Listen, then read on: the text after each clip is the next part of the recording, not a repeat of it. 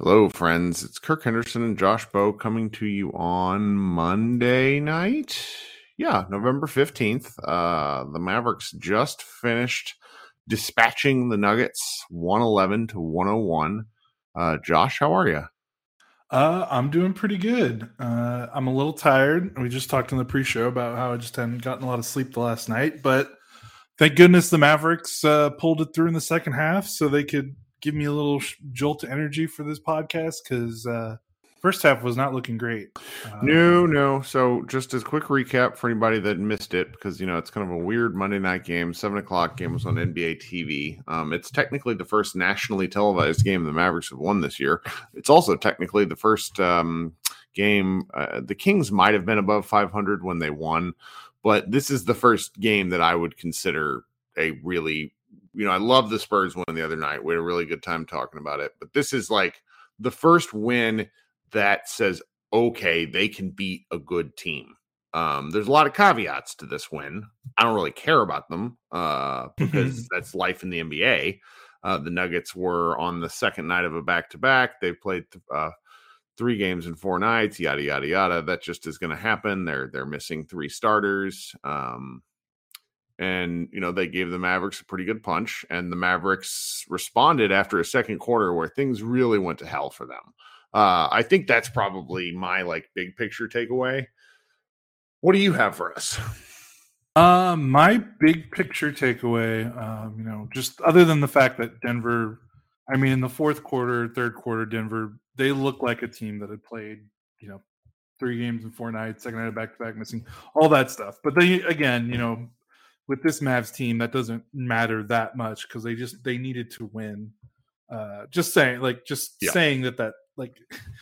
I said this on Twitter, and someone was like, "Oh, already being negative, huh?" And I'm like, "But that, it's just what happened. Like they're they're a tired team. We're allowed to say the Nuggets look tired, but right, um, I don't care. A win yeah, is a win, but they were yeah, tired. Yeah, and then I'm kind of doing the fast math here. Uh, the biggest thing for me was in the second half, the Mavericks played considerably less uh, Dorian Finney-Smith, and coincidentally, I think we, you know, everyone in, in our Mavs Moneyball Slack, and I think both of us agree, the Mavericks offense in the second half looked a bit crisper, it looked mm. a bit punchier. Um, Dorian Finney-Smith in the first half played 15 minutes. In the second half, he played nine. eight. Yeah, yeah eight or nine. Yeah. Uh, Dwight Powell played 11 minutes in the first half. He played a little over six in the 2nd mm-hmm. Um, I think you know Jalen Brunson checked into the game really early in the second half. He came in for for Dorian at about eight minutes left in the third quarter, which is very early for him. Uh, I don't think the Mavericks make lineup changes till like the five or six minute mark, nope, maybe even sometimes a little later. Yeah, yeah, they let him uh, struggle uh, to where it's almost painful to watch at some points. And then even then, Jalen's never coming in for Dorian. Uh, that's mm. the first time I've seen him come in for Dorian. Mm. and I wonder. I mean, I could be wrong. Like I'm just going off top of my head. Sure. But um, I mean, it made a difference. I mean, Dorian, and the funny thing is, Dorian didn't shoot poorly today. He was three of four, two of three from three. But again, it's it's less about the percentage and more how defenses treat him. And obviously, the percentage was killing the Mavericks uh, in the in the first, you know, ten or so games they they played.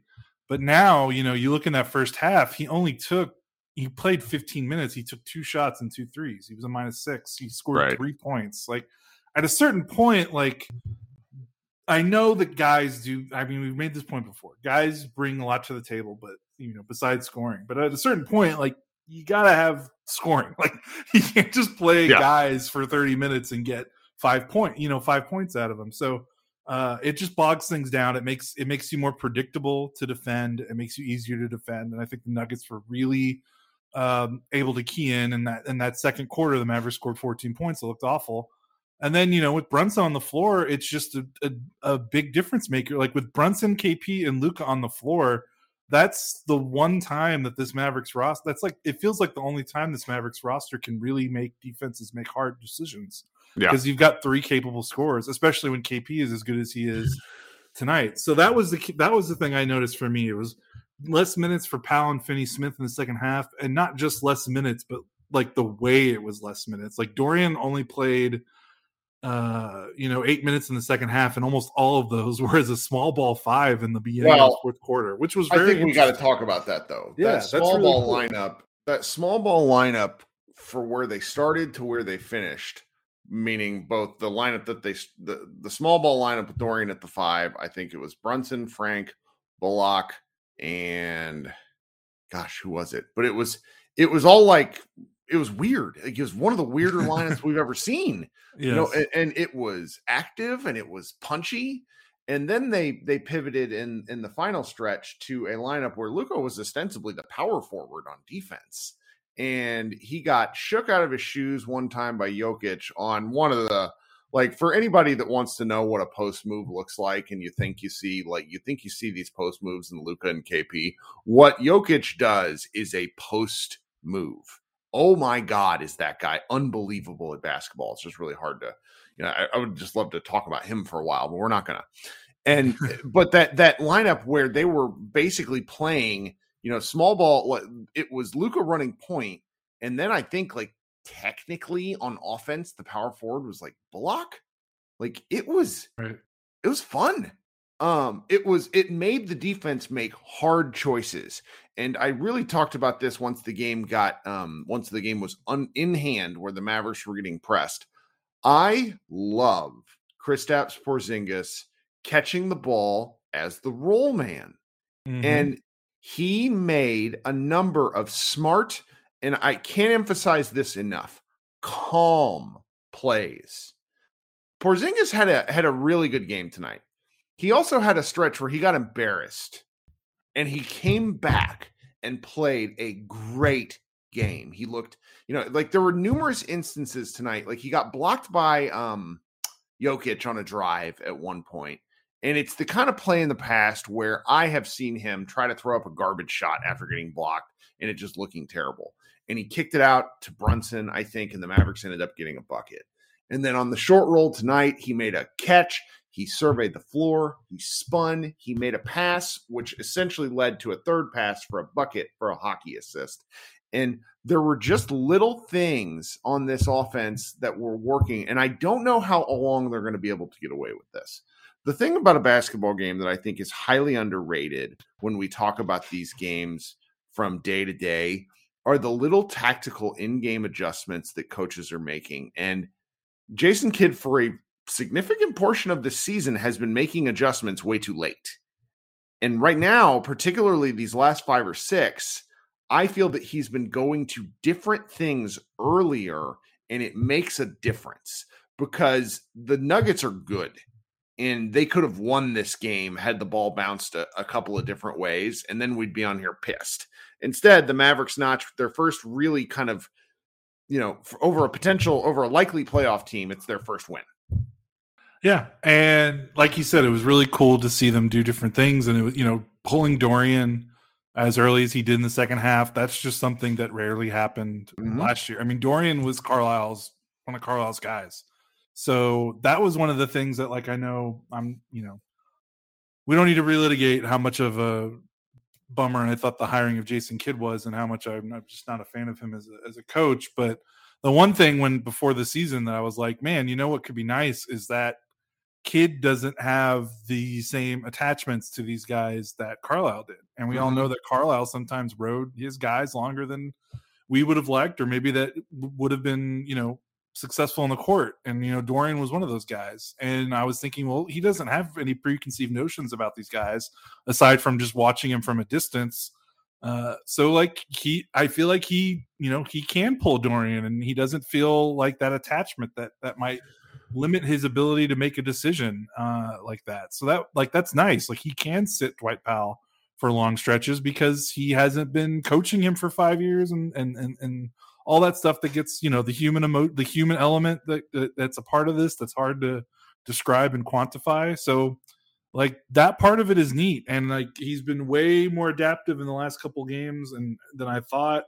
And I honestly like as I as I wrote in that piece last week, I really don't think he he wants to keep rolling out this KP Dwight Powell starting lineup. Like I really don't think he's looking at this and going, ah, yes, this is this is what I want. I really think it's a it's a necessity with Maxi hurt and with their uh, commitment to not playing KP at the five full time because we keep seeing these games the last four or five games. You know, the Mavericks are still winning, and KP's playing a lot of minutes at center. Like it's not like he's oblivious. Like it would be one thing if he was playing KP and, and Powell starting, and then would bring in like a Cauley Stein and Boban, and would always would keep KP at the four throughout a game. But KP mm-hmm. plays the five for a lot of these games, so uh, long stretches of these games. So it's clear they know what works. And I mm-hmm. think it's just more of them looking at the bigger picture and trying to hold water until Maxi can return to the floor, try to keep KP as fresh as possible. And when you look at these last two games, it's hard to argue. I mean, these are I can't remember when was the last time KP put up two games just I don't care about, you know, I mean, I care about the on, like the actual encore impact, but just from a box score production standpoint, I can't remember the last time KP had back to back games like this. Like it feels like it's been a while. Um, so well, maybe there's something. This was KP's best game against a good team, and here's a hot take: this is KP's best game against a good team since playing in the bubble.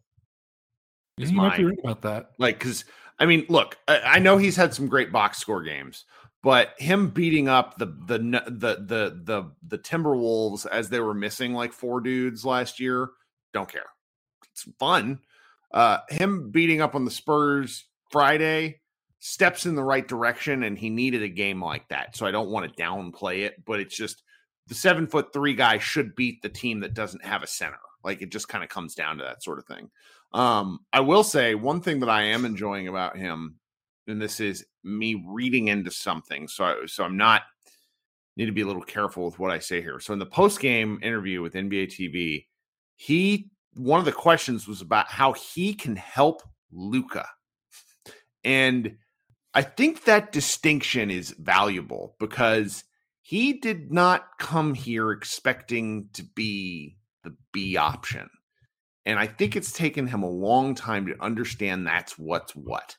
And if he and I, I really want to I want to go look at his shot chart for this game because there was like like some of the things that I was noticing. Where the heck is the shot chart on this? Um, I don't remember mid range jumpers again, and I mean that in the best way possible. Um, because that was a eh, okay. He had four.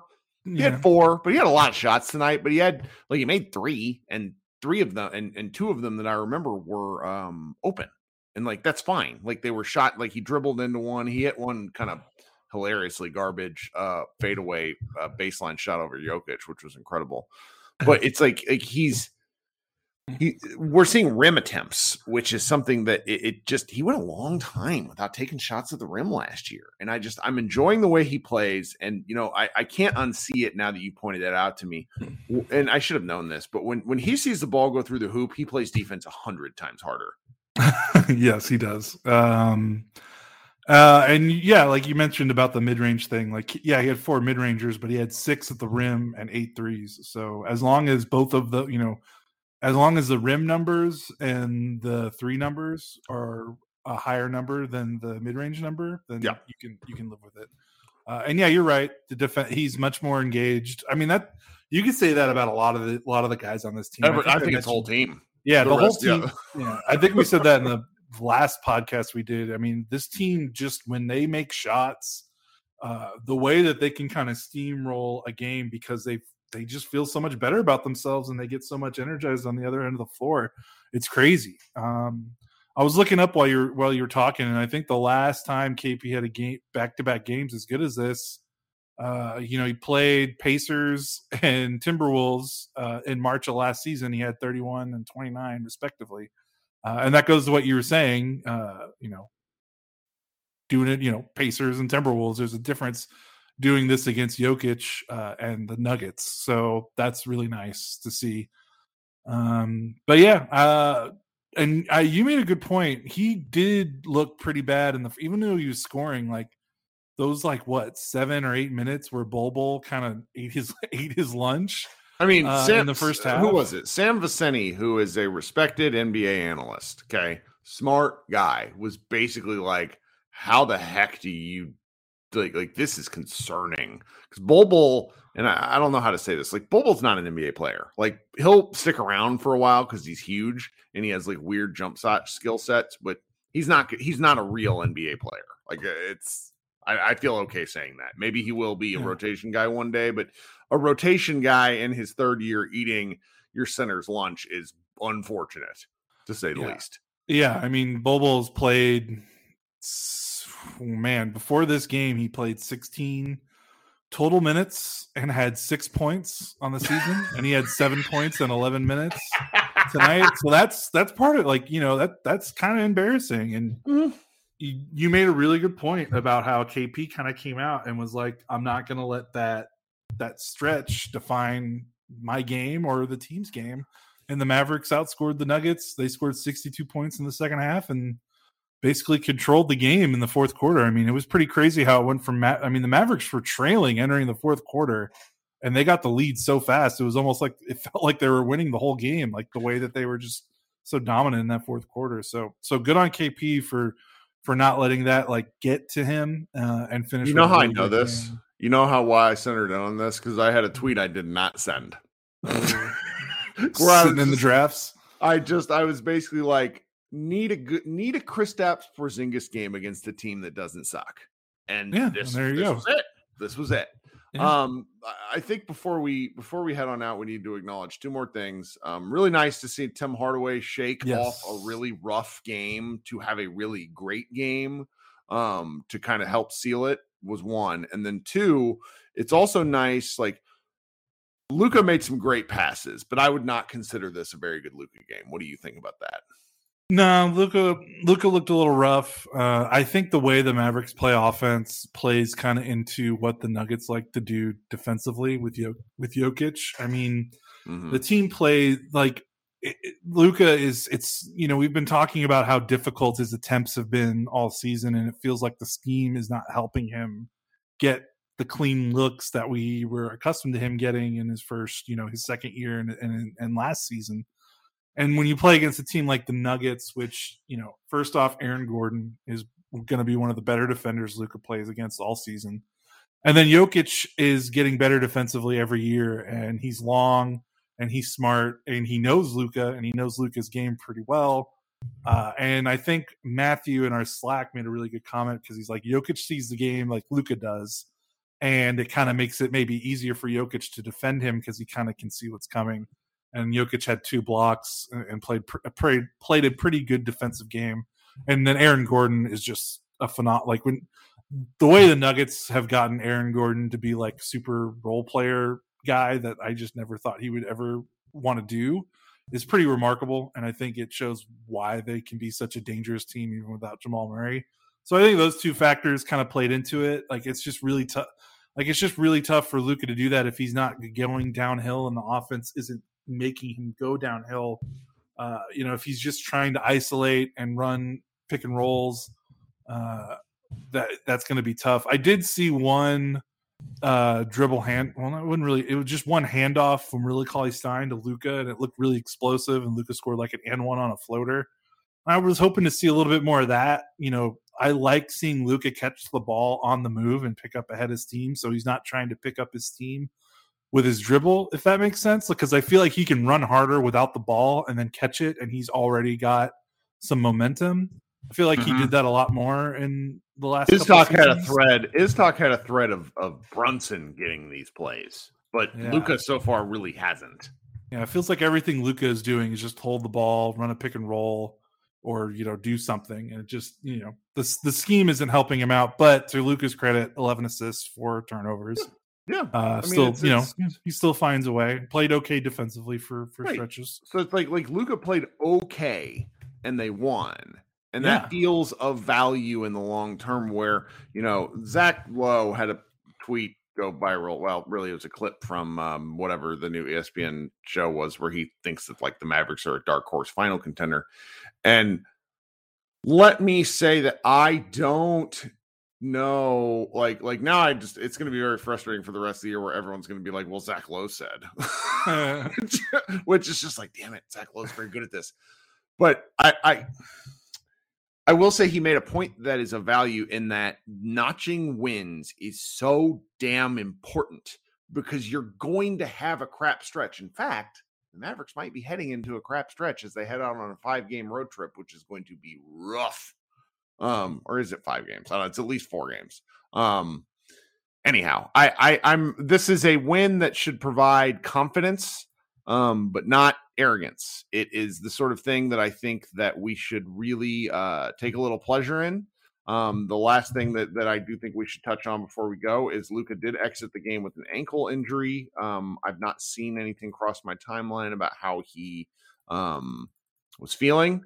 Uh, Luka and ankles are an interesting, um, interesting thing. So we will see where that goes. Yeah, I mean, it, it's it's really tough because he does it so late in the game that we don't really get a sense for how serious it is because you know there wasn't a chance for him to re-enter it because there were 10 seconds left or 40 seconds left and he went back to the locker room right away and and but then again it, the game was over like why would he sit on the bench? Like mm-hmm. you know go go get that taped up or go put you know go start uh, icing it or do whatever you got to do. So uh, we won't really know until tomorrow and see if he practices uh, or you know see what the injury report says.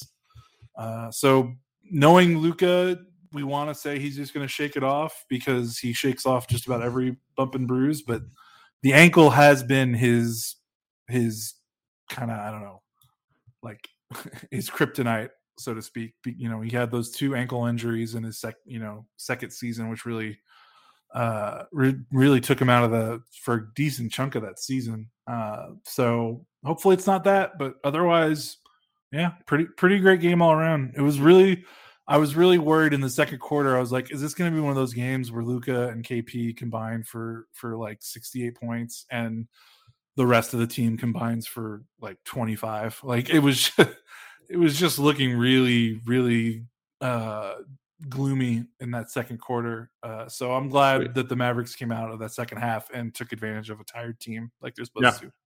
Well, and I think my closing point will be this is why this year might be the year to try to figure out the way to go for it if the Mavericks are in a position to be a finals contender because this Nuggets team is was tonight was missing three three starters 3 mm-hmm. okay um they were missing who's the guy you wanted that the Mavericks to go for uh, Will Barton. So Will Barton, who is ostensibly really a super sub, but he can also start. They were missing Michael Porter Jr., who was just given out the same contract Luka got, though he probably won't hit the incentives.